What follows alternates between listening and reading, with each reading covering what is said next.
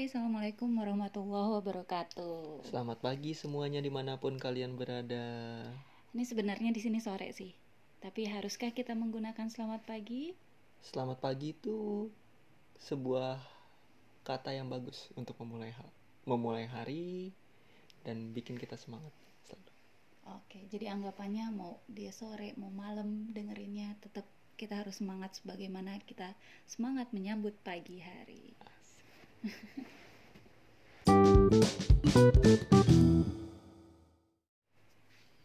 Welcome to Material Podcast. Saya Aziz. Dan saya Giska.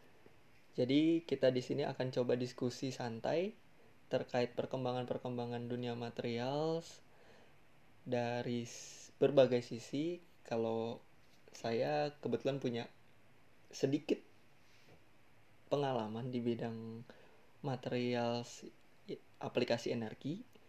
Kalau Giska, Em, sekarang sedang berilmu, sedang me- menimba ilmu mengenai materials di bidang biomedical engineering. Kalau mungkin pernah dengar biomaterials, tapi nggak cuman dua ini doang yang bakal kita bahas. Kita juga membahas em, aplikasi material secara general. Jadi untuk teman-teman yang sama sekali belum ngerti tentang material, jangan leave podcast ini dulu karena kita mencoba mem- mendiskusikan dari sudut pandang yang sangat general. Yap, begitu. Bahkan belum banyak loh yang tahu. Kan kalau jurusan kita nih metalurgi dan materials. Hmm. Metalurgi itu orang pertama kali dengar tuh metalurgi yang dia dengar yang dia yang dia Bayangin. bayangin itu met meteorologi yang iklim. Dia pikir kita me- mengatur suhu kayak avatar kayaknya. Iya. Enggak, Terus ada guys. lagi nih, ada lagi. Ada lagi yang eh, gue kuliah di metalurgi, apaan tuh? Ilmu tentang musik. Yang anak metal geleng-geleng. Bukan. Walaupun sebenarnya dosen kita banyak yang metal sih. Iya benar. Banyak yang do yang doyan musik dan Musik-musik hardcore. iya. tapi materials dan metalurgi dan materials itu ngomongin tentang metal. Metal itu besi. Metal itu logam. Logam. Nggak cuman besi. iya benar so. Ada besi baja aluminium copper atau tembaga perunggu dan lain-lain. Gitu. Tapi kalau kalau berkaca dari kamu sendiri dulu tuh masuk teknik metalurgi dan material kebayang nggak sih emang mau ngapain untungnya kebayang sih karena ya pengalaman pribadi ya dulu waktu pertama kali tahu istilah metalurgi itu waktu aku denger eh, eh, baca ko- koran Mhm. tentang nanometalurgi wow itu Wow, wow. itu nano metalurgi metalurginya aja aku belum paham apalagi nano metalurgi ya intinya sih dulu aku suka kimia Mhm. Dan aku ngelihat itu menarik kayak campur bahan Bahan. kimia ini bahan kimia itu tiba-tiba jadi sebuah material baru Mhm. dan emang itu kan yang kita pelajarin ya dari empat tahun kita kuliah S1 dan selanjut selanjutnya tapi mungkin untuk orang-orang di luar sana gitu ya yang maksudnya belum pernah melihat istilah material atau metalurgi. Sementara itu adalah suatu jurusan yang ada di beberapa universitas universitas di Indonesia. Mungkin dibandingkan jurusan yang lain kita lebih nggak terlalu kelihatan ya maknanya apa ya. Iya. Kayak orang-orang misalnya lo mau masuk jurusan apa? Teknik sipil. Wah teknik sipil tuh kebayang banget nggak sih? Ya udah jelas gitu ya. Udah jelas sesuatu yang melihat tentang struktur konstruksi yang dipelajarin bakal tegangan tentang tentang apa distribusi tegangan gayanya ke mana yang berarti nanti aplikasinya bisa bangun sua- suatu gedung atau suatu jembatan dan lain-lain. Teknik elektro misalnya belajar tentang rangkaian listrik tahulah nanti arahnya bisa mengembangkan suatu uh, device listrik misalnya. Ya tapi material itu unik sih. Kalau dia mungkin nggak bisa berdiri sendiri jadi jadi eh, kayak sipil atau Mhm. elektro membangun sesuatu Mhm. tapi orang sipil orang mechanical orang electrical itu butuh butuh orang butuh material. orang material dan ini pengalaman waktu kerja ya ya ya agak bangga sedikit dan agak sedikit nyombong kayaknya ya di kantor itu kantorku tuh dulu cuman ada dua orang yang Mhm. backgroundnya material tiga sama ma- manajerku dan itu kita bener-bener di apa ya bener-bener dilihat gitu sebagai seorang yang Materials materials engineer gitu. ya yang dika yang dikasih apa sih kepercayaan Mhm. dan juga eh punya po punya opini penting gitu ketika apalagi yang ngomongin terkait dengan eh,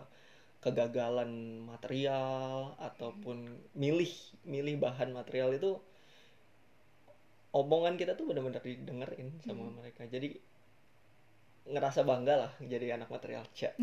Jadi intinya kayak ilmu material itu teknik metalurgi dan material itu bukan suatu jurusan yang berbasis pada aplikasinya karena aplikasinya luas banget. Tapi yang kita pelajari adalah em, mengenali jenis-jenis material sehingga kita bisa tahu aplikasinya apa. Kalau untuk aplikasi bangunan ini kita pilih material yang seperti apa. Mm, benar banget. Kalau dari kamu sendiri ini, ini mungkin kalau material for energy mungkin udah mulai banyak lah ya orang yang tahu. Mhm. Tapi kalau mungkin di biomaterials nih, at least yang sekarang lagi hype atau yang yang lagi banyak dicari lah sama orang. Terutama nih, nih kebetulan kita kan lagi ngomongin COVID-19 nih. Mhm. Jadi mungkin ada nggak sih aplikasi-aplikasi ilmu material yang yang lagi lagi lagi mulai dikembangin nih di situasi pandemi ini? Pertanyaannya ini kita episode pertama langsung berat ya. Tapi Ya tapi ini tapi nggak apa-apa Ya. kebetulan eh, ini ada topiknya juga sih sama riset yang akan dikembangkan selama aku PhD ini Em, kita tahu ya COVID-19 itu sangat eh, sangat fatal akibatnya jika terpapar kepada orang yang terkena hipertensi dan juga diabetes mellitus Ya. betul nah yang fokus kami di sini adalah bagaimana melihat mekanisme COVID-19 di hipertensi melalui ada device baru yang kita sebut sebagai um, muscle on chip. apaan tuh? Muscle on chip tuh um, jadi kayak kita mengembangkan suatu jaringan, jaringan jantung, Ya. tapi dalam um, dalam suatu istilahnya dalam suatu wadah atau dalam suatu material yang berukuran kecil. Jadi di situ kita lihat beneran nih. Jadi beneran kita bikin material, terus kita tuangin sel ke dalam situ dan juga Hmm. beberapa tambahan. Mm-mm. Jadi kita bisa ngelihat itu sel-sel itu yang bera- yang berada di material kita berdegup. Tahu Oh. nggak? Wow, Kayak bener-bener hidup ya. deg-deg iya dia beneran hidup dan yang ingin kita lihat adalah nanti uh, efeknya drug terapis atau efeknya beberapa obat-obatan terhadap um, terhadap aktivitas si sel-sel itu aktivitas degupan jantungnya atau tegangannya dan lain-lain dari Wow. situ Cool. Cool. itu aku juga merinding sih terus kayak "Ah, bisa nggak ya gue belajar gitu Ya itulah se gimana pentingnya ada ilmu material. Iya, ada basis. Walaupun balik lagi kan kita nggak bisa sendiri ya. Mm-mm. Itu ada ada orang biomedical juga, ada bi- biomedical ada dari orang kesehatannya juga kayak medical. Heeh. Tapi kita jadi satu poin. Ibarat kita kalau kita ada harus ada kaki, ada tiga kaki tuh kita mungkin harus ada di satu kaki tuh. Mm-mm. Benar. betul betul betul jadi ya kalau misalnya teman-teman pengen nih masih misalnya uh, masih bingung mau kuliah di mana atau belajar di mana um, untuk teman-teman yang SMA atau baru aja lulus SMA cobalah lihat-lihat lagi ilmu material dan di situ peluang kalian untuk melanjutkan ke ranah apa pun tuh terbuka lebar iya sih? benar banget karena ya balik lagi apalagi terutama yang suka sama eh, aplikatif ya ilmu-ilmu Mhm. aplikatif ya di bidang eh, kimia misalnya suka campur-campur sesuatu Mhm. itu benar-benar kita pelajarin di sini.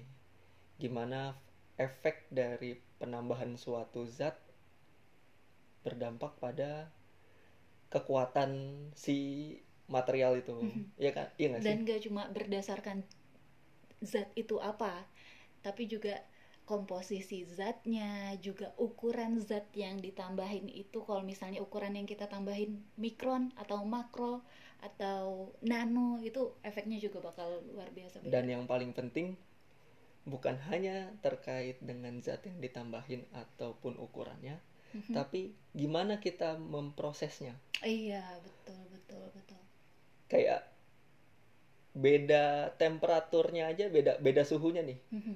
Suhunya naik sedikit Mhm. itu akan berubah eh, eh, sifatnya Mhm. bisa jadi lebih bagus bisa jadi lebih jelek Mhm. jadi bener dunia material ini unik menurut- menurutku sih Mhm. ya Jadi, jadi bagaimana kombinasi antara komposisinya, kombinasi juga dengan um, proses fabrikasinya itu sangat pengaruh nanti ke performanya atau aplikasinya nanti. Mhm, bener itu banget kayak kita belajar magic ya. Kalau Iya. aku sih lihatnya. Iya, kayak belajar magic. Dan terutama nih kalau misalnya apa yang aku alamin, kebetulan kan aku banyak ngomongin testing materials gitu ya. Jadi ngelihat mikrostruktur material itu yang terutama di di metal ya, logam. Itu ngeliat gimana aku ngeliat dalamnya struktur mikro. Struktur mikro itu jadi Kayak gambar kita ngambil foto, tapi fotonya foto dari mikroskop. ya di zoom sampai 500 kali. Hmm. itu indah banget. Indah banget. Dari segi bentuknya kah atau dari segi warnanya? Mungkin bisa dideskripsikan. dari segi bentuknya indah kayak kita bisa ketemu bentuk yang spherical bulat-bulat gitu Mhm.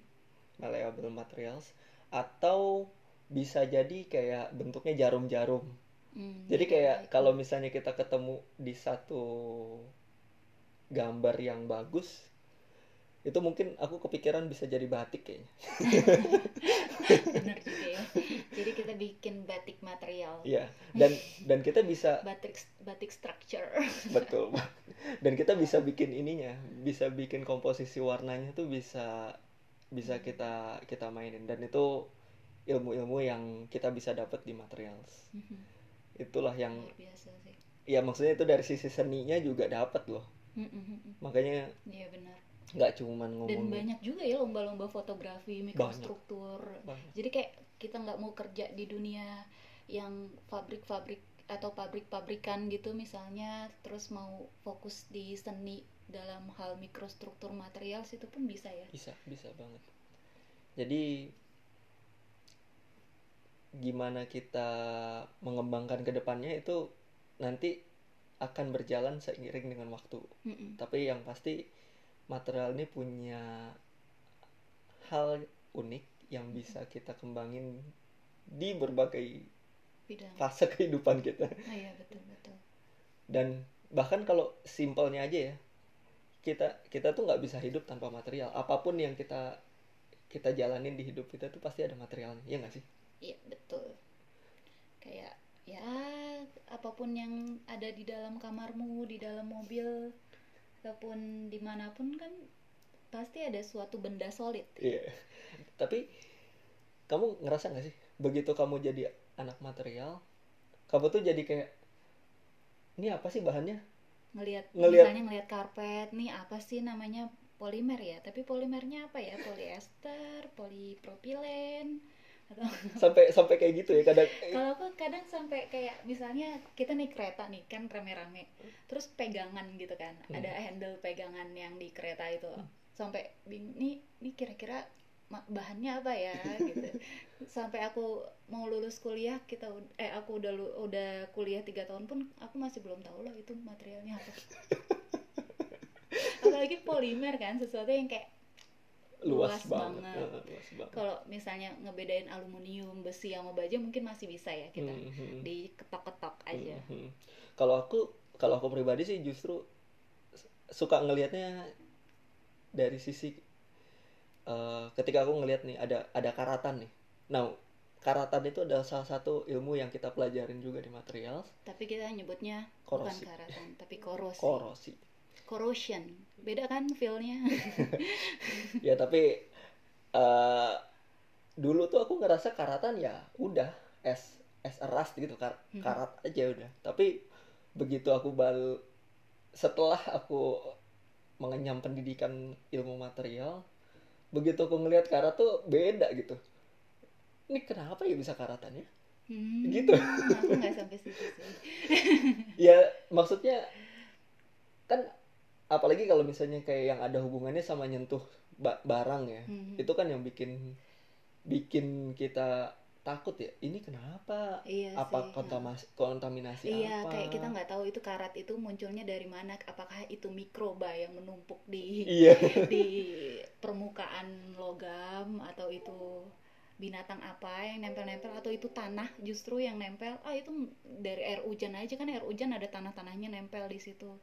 Dulu kita nggak terlalu paham sih memang. Iya dan ya itulah untungnya jadi anak material. Ya kita tahu Ya, fenomena untung- apakah yang terjadi di balik sebuah karat oke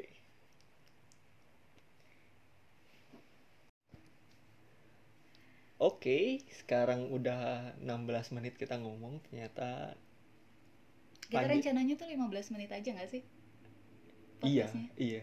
Ternyata seru ya. Ternyata- ternyata seru mungkin Seru. kita bakal ber- berada di range 15 sampai 20 menit mudah-mudahan nggak bosen karena kalau kepanjangan nanti bisa-bisa kita Bikin kuliah. pelanggan Bikin kuliah sendiri bikin nanti. kuliah sendiri jangan-jangan jangan sampai seperti itu Iya, tapi untuk mungkin nanti se- selanjutnya bakal ada eh, topik-topik khusus ya. atau kita rencanain aja dari sekarang topik selanjutnya Bapak Aziz Ya mungkin kita ngomongin korosi. oke kita melanjutkan soal karat teman-teman karat K A R A T karat Ya, dari sisi mungkin ba- lebih banyak dari sisi energi. Mungkin nanti bakal ada sedikit kali ya yang dari yang bio- biomedik. mungkin kita lihat nanti ya saya Ya. harus baca-baca dulu Oke. Itu aja. oke Mm-mm. sedih ya udah mau pisah loh nah, ini padahal baru episode pertama Oke, see you. Saya Aziz pamit. Dan saya Giska juga mau pamit sampai jumpa lagi di episode selanjutnya. bye Bye. bye assalamualaikum warahmatullahi wabarakatuh have a good day Bye.